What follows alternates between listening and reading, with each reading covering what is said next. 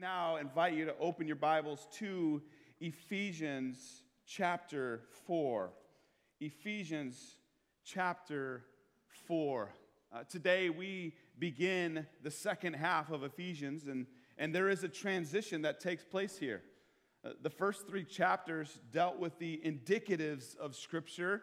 These are things that have to do with who we are, what our identity is in Christ.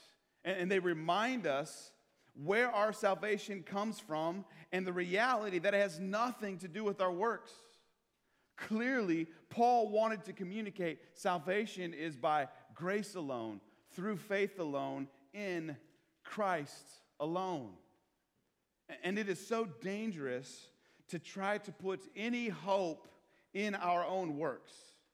If we put even the slightest attention on what we do in the wrong way, it can throw us off course. However, it doesn't mean that our works are insignificant, as if they have no value whatsoever.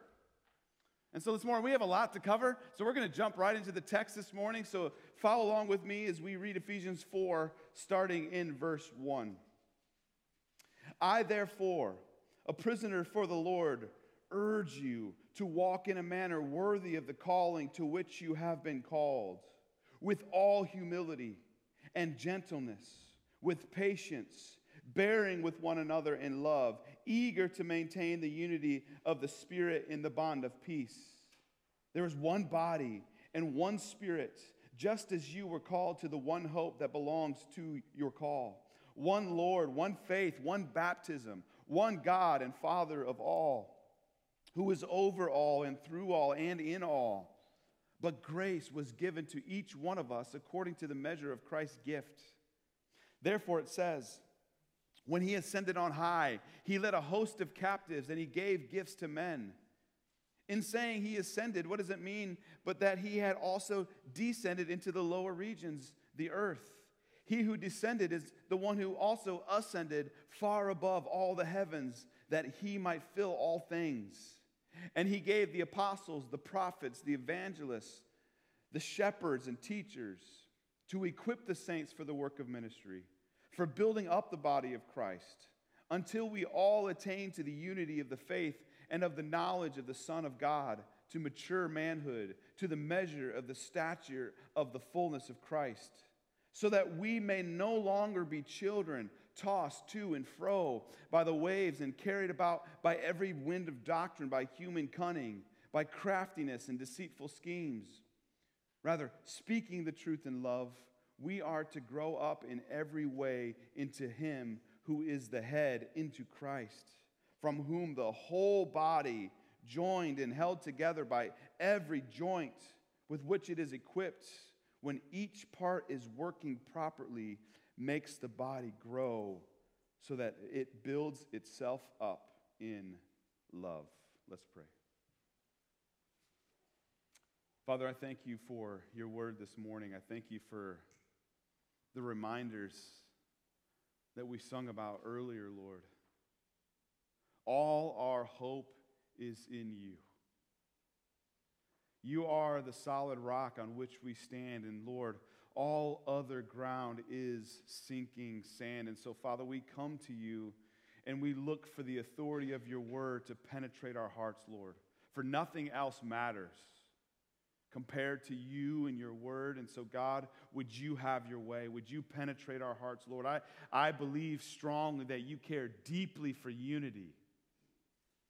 And so, Lord, would you unify us this morning, Lord? Would you help us to see where we are causing disunity within the body? Lord, convict us where we need to be convicted. Change us as we need to be changed, Lord. Thank you for your patience, and it's in Jesus' name we pray.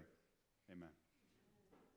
This morning we are talking about unity that leads to spiritual maturity. Unity leads to spiritual maturity. And here in verse 1, Paul starts out by saying, I, therefore.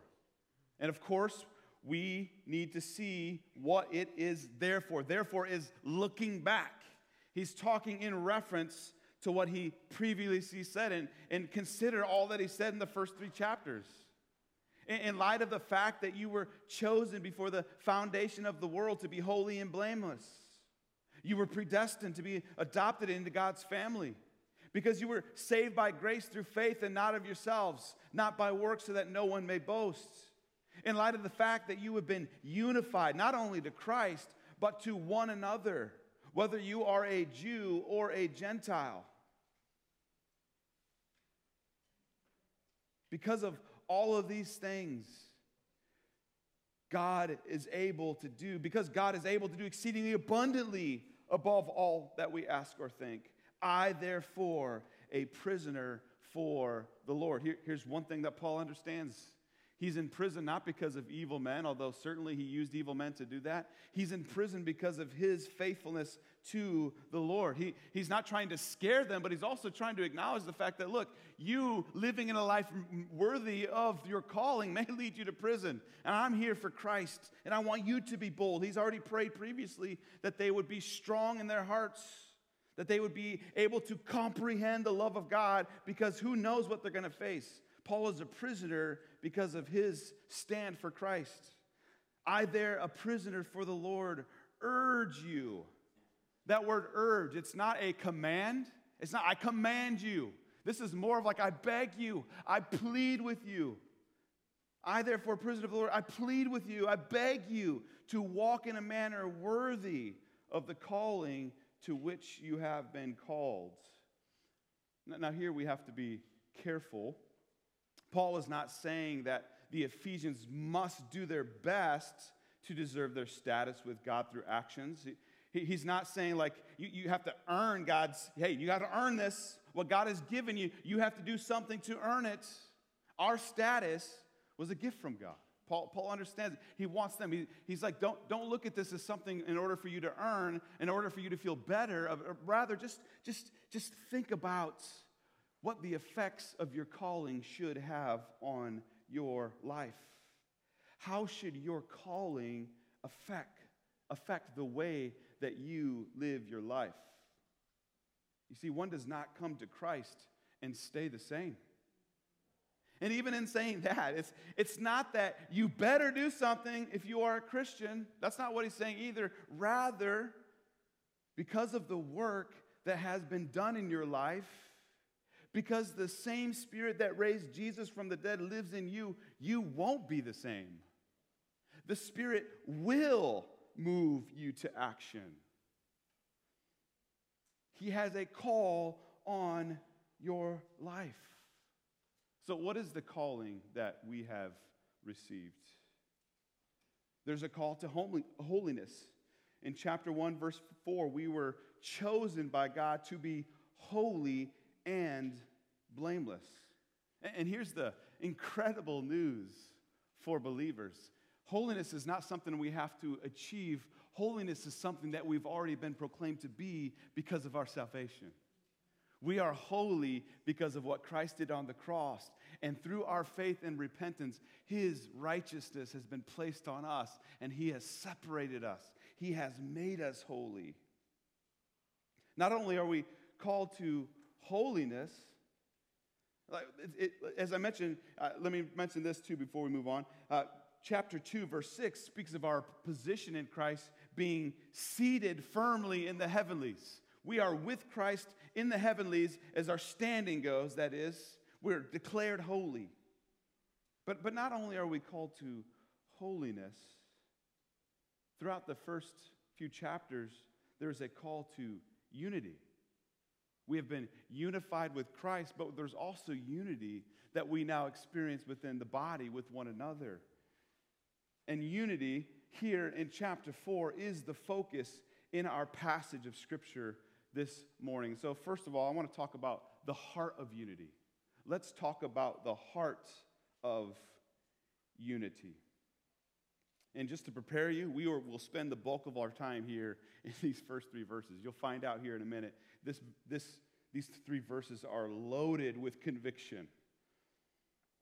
I, therefore, a prisoner of the Lord, for the Lord, urge you to walk in a manner worthy of the calling to which you have been called, with all humility and gentleness, with patience, bearing with one another in love, eager to maintain the unity of the Spirit in the bond of peace.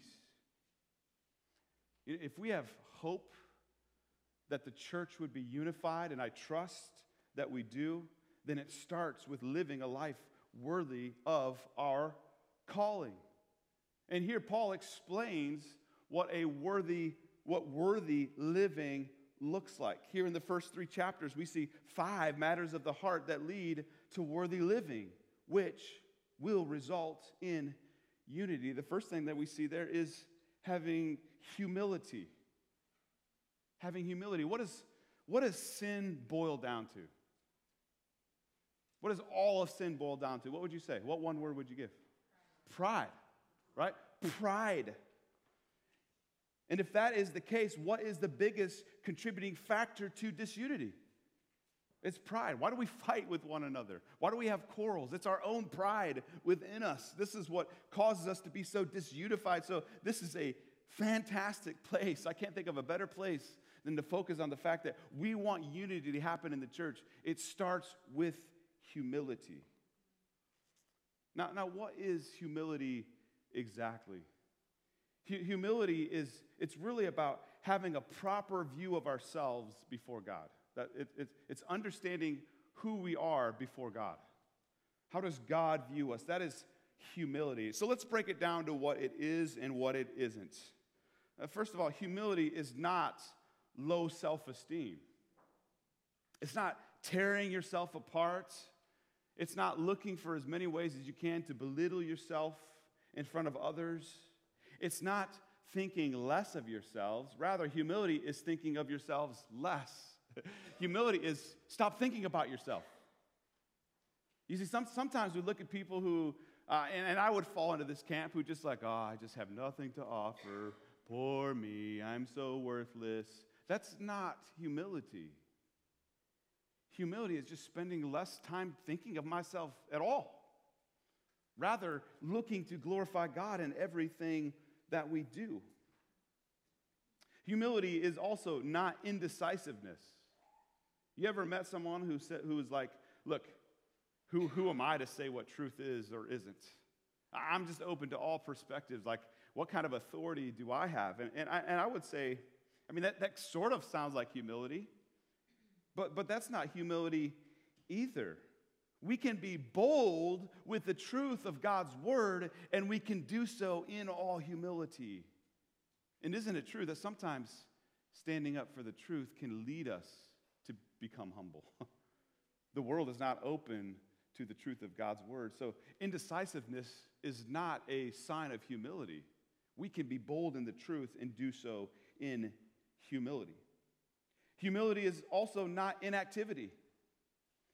Remember the parable of the talents? I feel like we've talked about this the last few weeks, but it's so applicable, where the one guy who got 1 talent, what did he do with it? Went home and buried it. He did nothing to it. And what did the master say? Oh, good job, you did nothing. No, he said, you wicked servants. Sometimes, and I found myself doing this from time to time, sometimes we can look at like the diligent, hard workers and think, you're just trying to impress people. You're only working that hard to get favor. You're just trying to get people to see you and lift you up. Well, that's not necessarily the case. Just because you are a hard worker doesn't mean that you are selfish and you are just trying to prove or earn something.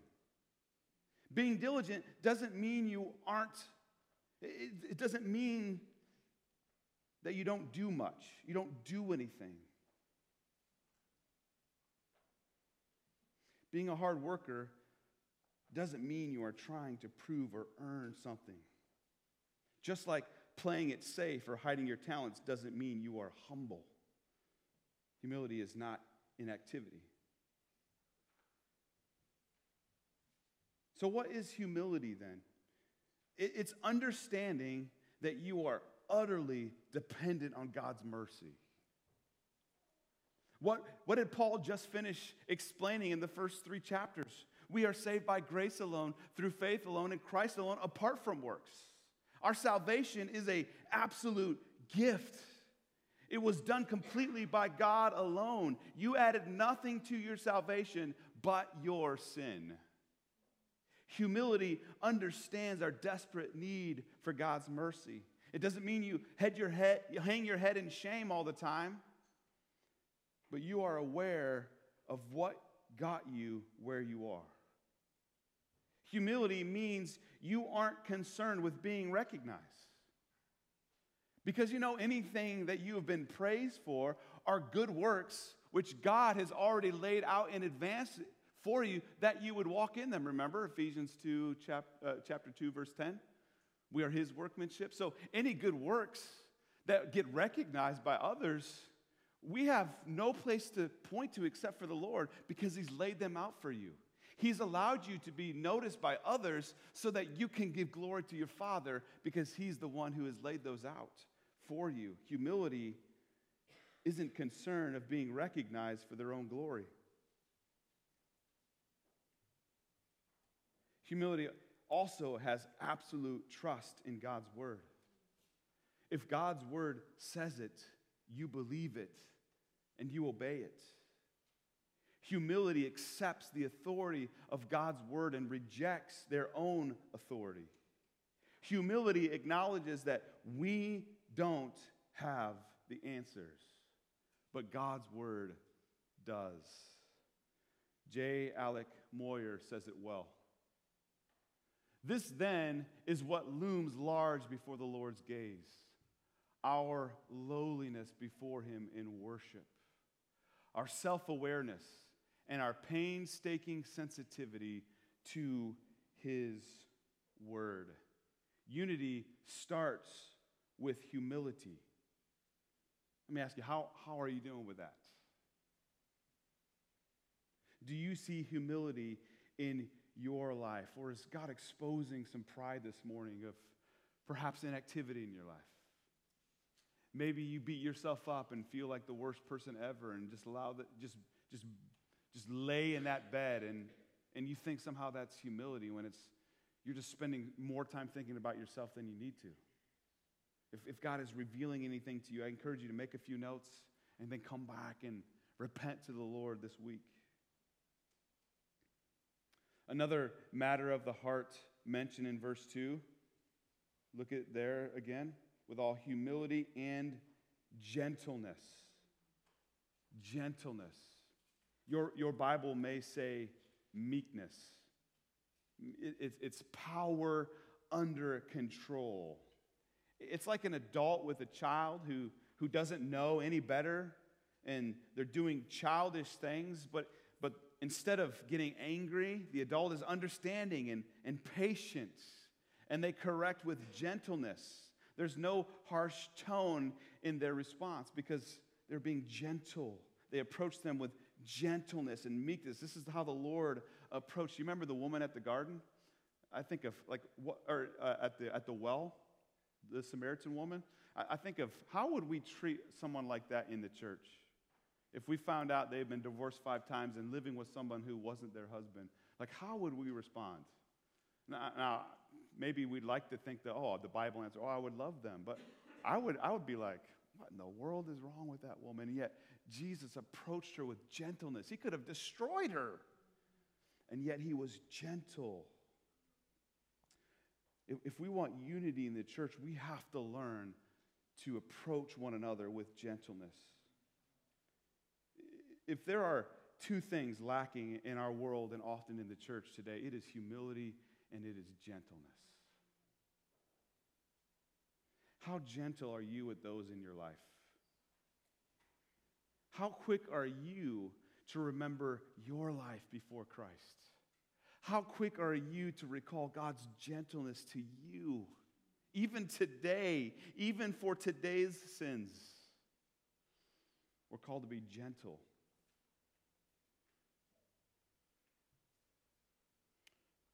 Verse 2, with all humility and gentleness, with patience. Paul's just hammering us.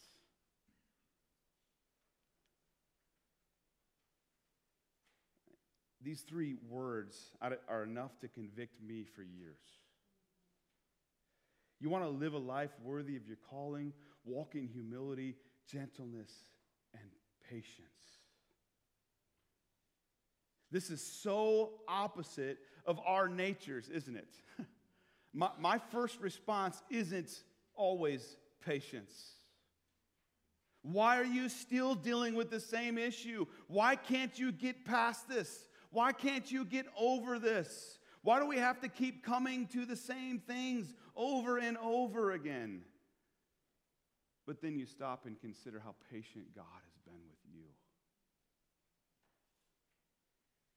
I mean, if you just stop for a moment and consider all the ways that you have failed your Savior since the time you were saved, are you in awe that He would still be loving to you?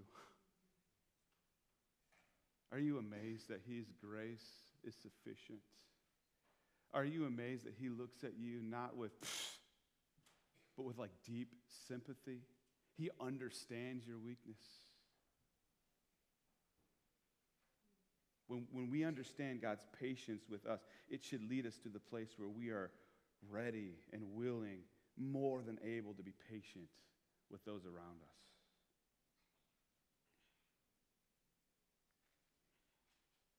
All humility and gentleness with patience, bearing with one another in love.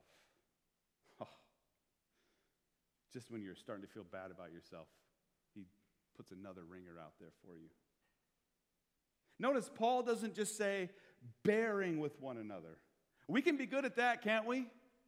Like, we can put up with each other. We can do that with a frown on our face. We can do that with anger in our hearts. We can do that with bitterness, all the while grumbling under our breath. But Paul is saying, bear with one another. Be long-suffering. Do it in love. Love is patient, kind. Love believes all things. Love hopes all things.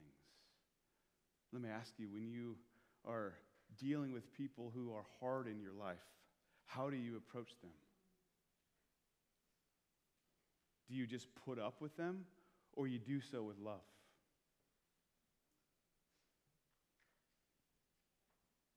It really ties with patience, doesn't it?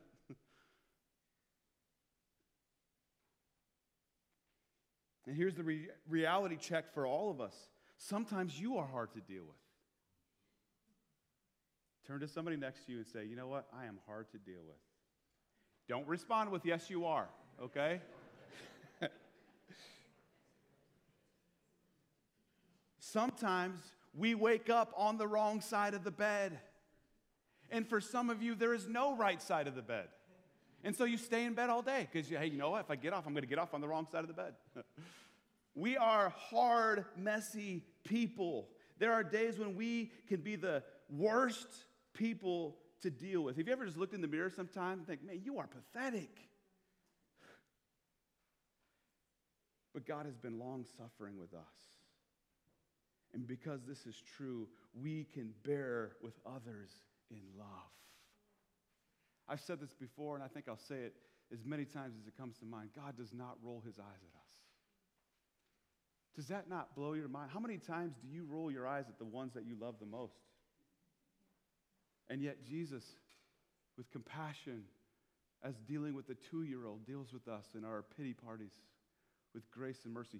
He'll discipline us, but He doesn't get annoyed or irritated. That blows my mind.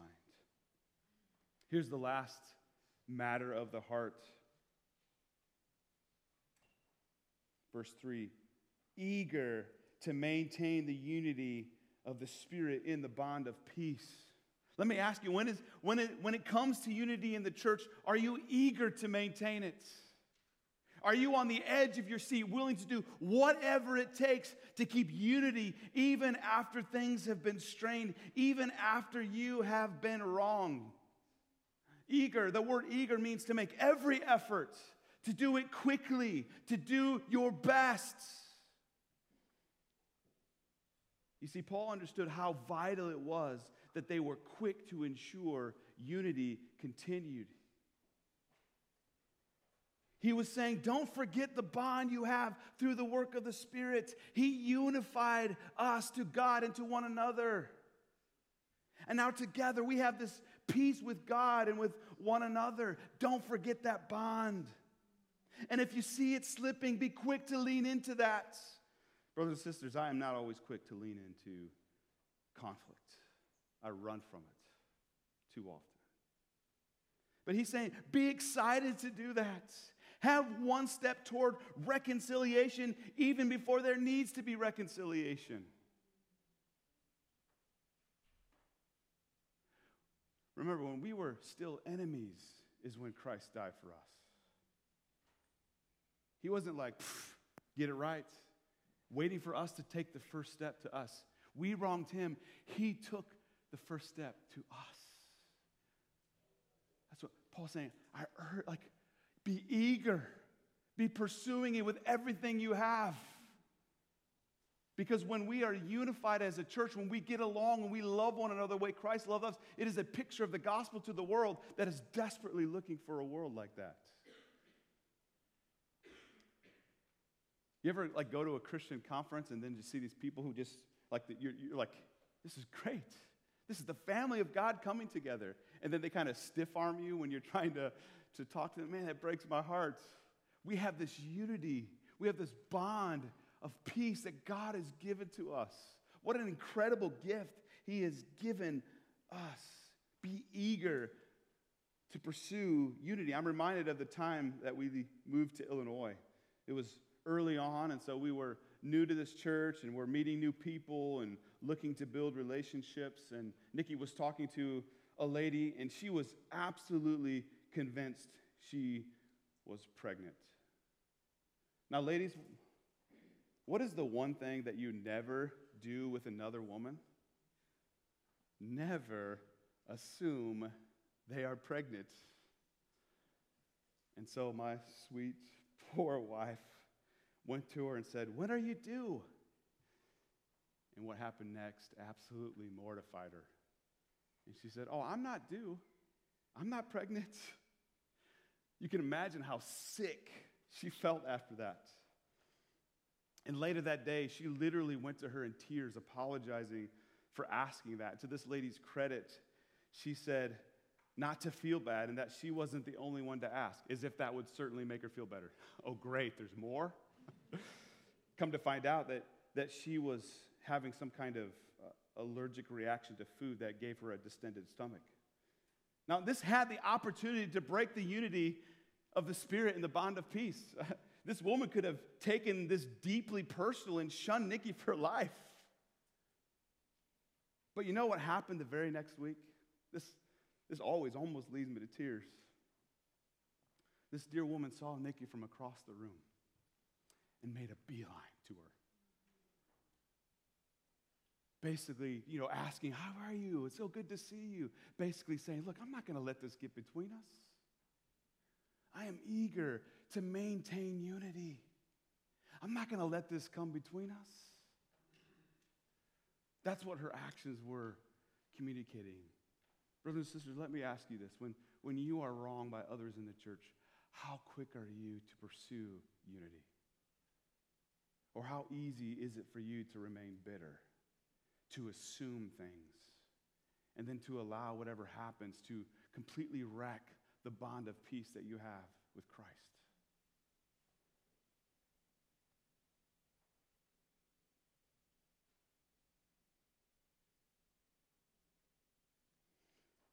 Unity, brothers and sisters, is first and foremost a matter of the heart. How is your heart today?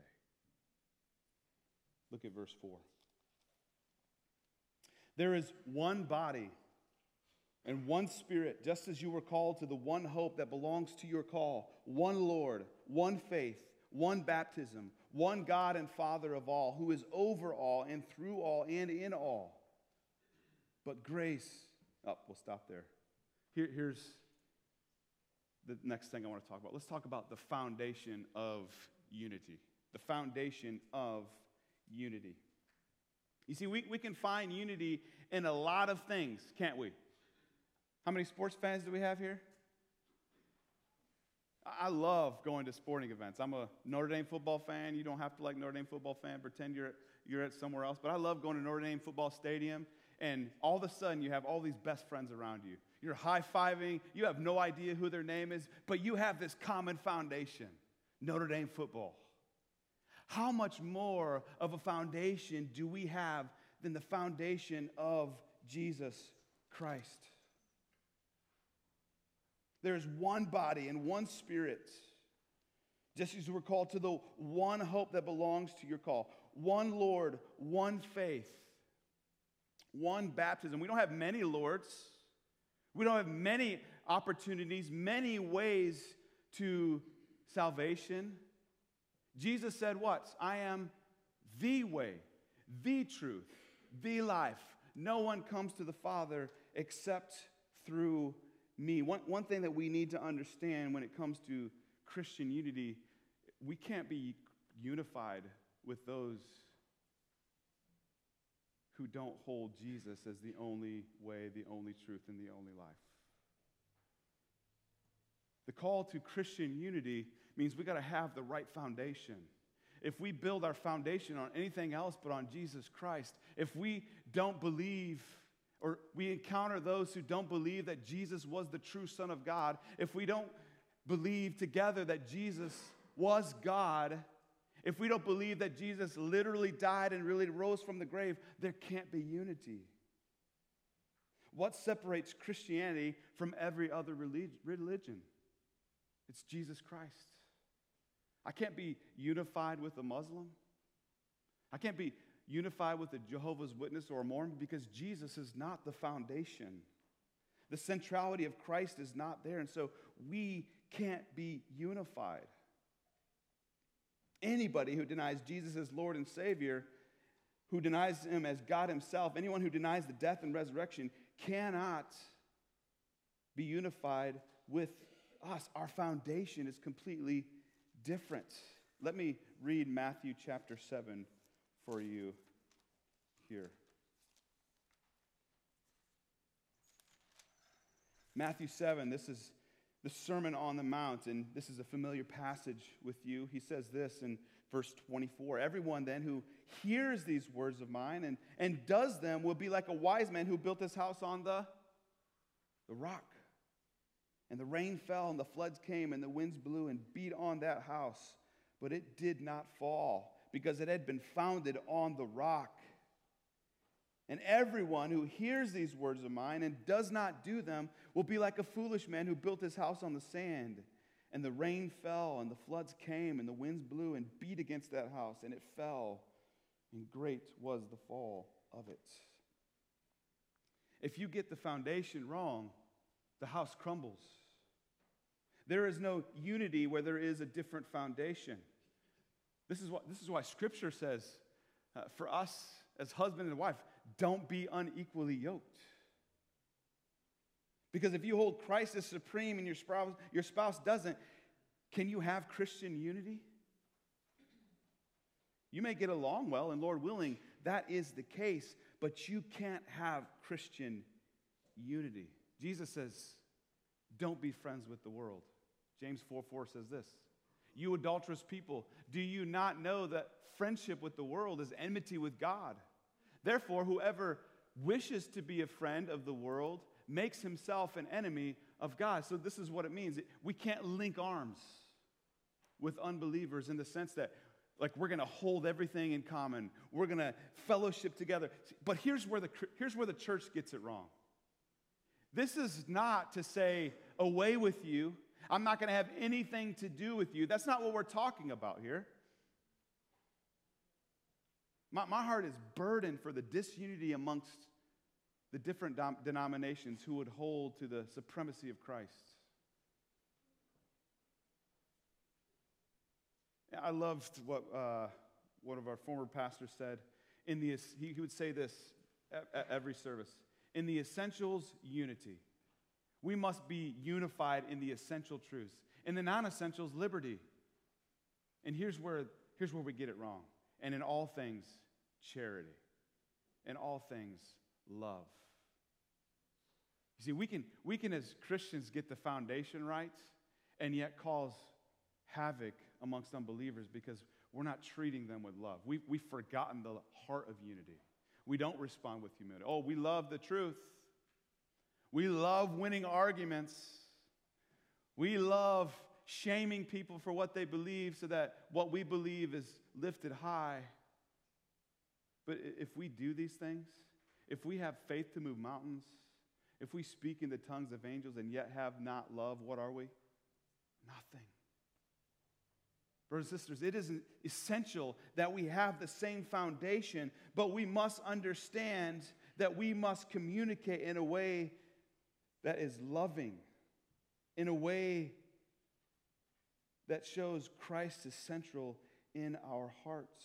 We can't forget what verse 15 says. Just jumping ahead a little bit, but it says, speaking the truth in love. So let me ask you, first and foremost, do you have a solid foundation? Is your foundation stable and firm? Second of all, when you disagree with others, when you have conversations with unbelievers, do you disagree from a place of love? Do you disagree from a place of humility, gentleness, patience? There are times where unity won't happen, but may it only be because of the foundation that is different rather than the way that we respond to others. Look at verse 7. But grace was given to each one of us according to the measure of Christ's gift. Therefore it says, when he ascended on high, he led a host of captives and he gave gifts to men. In saying he ascended, what does it mean but that he also descended into the lower regions, the earth? He who descended is the one who also ascended far above all the heavens, that he might fill all things. And he gave the apostles, the prophets, the evangelists, the shepherds and teachers to equip the saints for the work of ministry, for building up the body of Christ, until we all attain to the unity of the faith and of the knowledge of the Son of God, to mature manhood, to the measure of the stature of the fullness of Christ. First of all, we must understand the heart of unity. We have to build our unity on the proper foundation. Now let's talk about the responsibility of unity. The reality is we all share this responsibility. God has gifted us, it says. When he ascended on high, he led a host of captives and he gave gifts to men. Now, it speaks specifically here to gifts of word. God has gifted me to preach to you, to open up God's word and deliver God's word to you. That's my responsibility. But we know, according to in 1 Peter chapter 4, God has gifted every believer. Each and every Christian here has been gifted in some way, and you are called to use that gift to serve the body. You have a responsibility to maintain unity. Listen, if you are here and all you do is receive and receive and receive, you're not going to contribute to the unity of the body. We are called all mutually to give and to receive. God's gifted you. Let me ask you, are you holding up your end of the deal? Are you serving the body with your giftedness?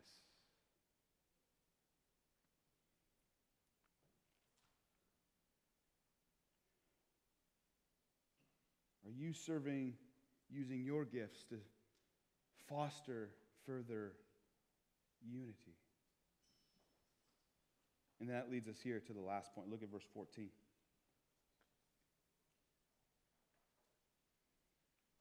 So that we may no longer be children tossed to and fro by the waves and carried about by every wind of doctrine, by human cunning, by craftiness and deceitful schemes. Rather, speaking the truth in love, we are to grow up in every way into him who is the head, into Christ, from whom the whole body, joined and held together by every joint with which it is equipped, when each part is working properly, makes the body grow so that it builds itself up in love. Let's speak now. Let's close with the goal of unity. The goal of unity. This isn't working, guys. I'm not sure why it's not advancing. The goal of unity. And the goal of unity here is Christian maturity. You know, you've heard it said that it takes a village to raise a child. I think it takes a church to raise a believer. We don't exist to surround ourselves with people who make life easier for us. We aren't here to create a space to be around people who look just like us, who don't make us feel uncomfortable.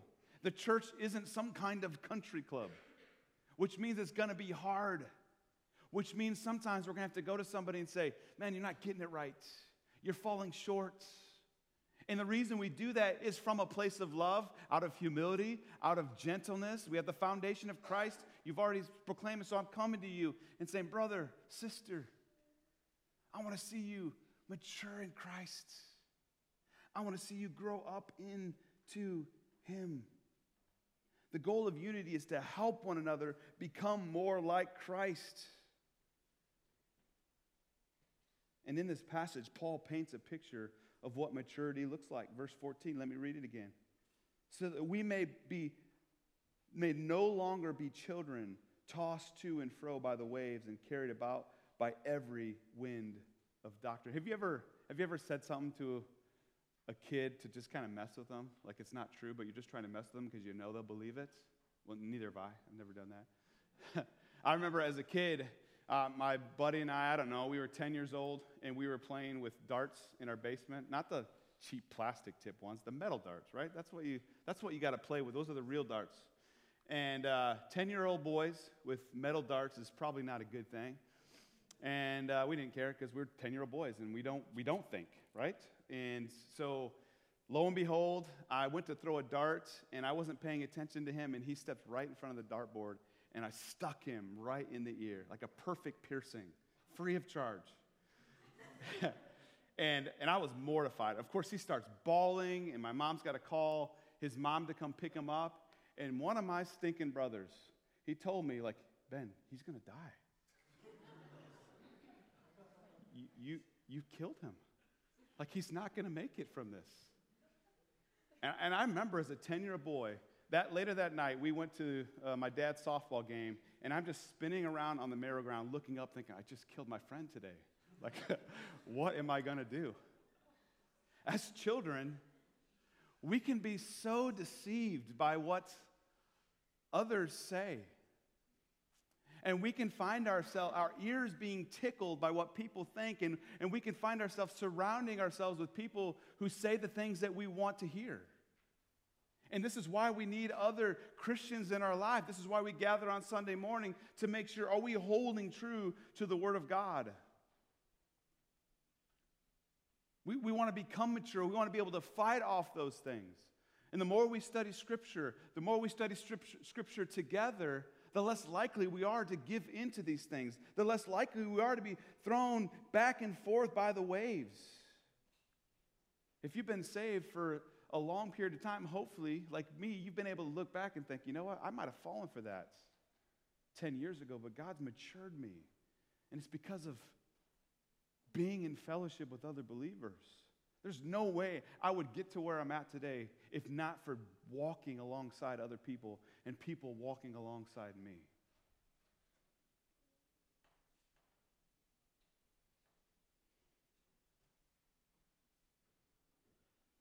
We need to protect ourselves and protect one another to help each other grow in maturity. And as I mentioned a little bit earlier, we are to do so by speaking the truth in love. Not just speaking the truth. Doesn't matter how I say it. Truth is truth. Yeah, it does matter, actually, how you say it, according to Scripture. That we speak in love. To speak the truth only in an unloving way is brutality. To just be loving is hypocrisy if we're not willing to speak the truth. If you're like me, you let's hug it out all day long, but man, if I got to tell you the hard truth, that's going to hurt. I don't want to do that. And yet, in order to maintain Christian unity, in order to reach the goal of Christian unity, sometimes we have to speak the truth, but it must always be from a heart of love. It must always be from a place of humility If you got a log in your own eye, don't try to take a speck out of somebody else's eye. We need to speak from a place of love and gentleness, with patience, bearing with one another in love. And what happens, church? What happens when we get the heart of unity right? What happens when we have laid the right foundation on Christ alone? What happens when we take on our responsibility and we are serving the body with the gifting that God has given us? What happens when we are pursuing the same goal of Christ-likeness, of spiritual maturity? Verse 15 and 16 happens. We grow up in every way into Him who is the head, into Christ, from whom the whole body, joined and held together by every joint with which it is equipped, when each part is working properly, makes the whole body grow so that it builds itself up in love. Brothers and sisters, let me ask you, how are you helping bringing unity to the church? How are you handling it when people sin against you? Are you eager to maintain that unity, that bond of peace that is ours in Christ? May we be a church that holds Christ high as our supreme, as the foundation. May we serve one another, and may we speak the truth in love in order to help one another grow up into Christ. Each and every believer has a part to play in that. And may God keep us faithful in that. Let's pray. Father, I felt so rushed there towards the end there. But I pray for each of us here, Lord, that we would take into consideration, Lord, what do you have for us from this? Lord, are we approaching things from a place of disunity, Lord, with a lack of humility and a lack of patience, lack of gentleness, not really bearing with one another in love? Lord, are we just kind of sitting back and not doing our parts? Perhaps we have this false humility that, oh, we don't have anything to offer. Lord, that's not humility at all. That's not allowing you to work through us, Lord. It's you who deserves all the glory. God, I'm burdened for the church. Lord, just in general, the amount of fight, I thank you, Lord. I don't see much of that here, but Lord, I'm not naive to think that, first of all, my own heart can go sideways. Lord, it is so easy to fight when something goes awry, but I pray, Lord, that we would be so eager to pursue unity, that we would be so quick to lean into other people, even when it's hard, even when we've been hurt, Lord. So often we don't take the time to hear where people are at. We don't take the time to hear people's stories, and so we just assume things. We just assume what's on the outside is what is on the inside, and Lord, often something bad on the outside is a reflection of something hurting on the inside. Lord, give us the grace and humility and mercy to pursue one another when there seems to be disunity, so that, Lord, we can show the world what salvation looks like, what the gospel looks like. Father, we need your help in this, and we ask for it in Jesus' name. Amen. Let me give you a few things that you can ponder this week. I encourage you to memorize those first 3 verses of Ephesians. Just remember what we're called to do. We need God's help, don't we?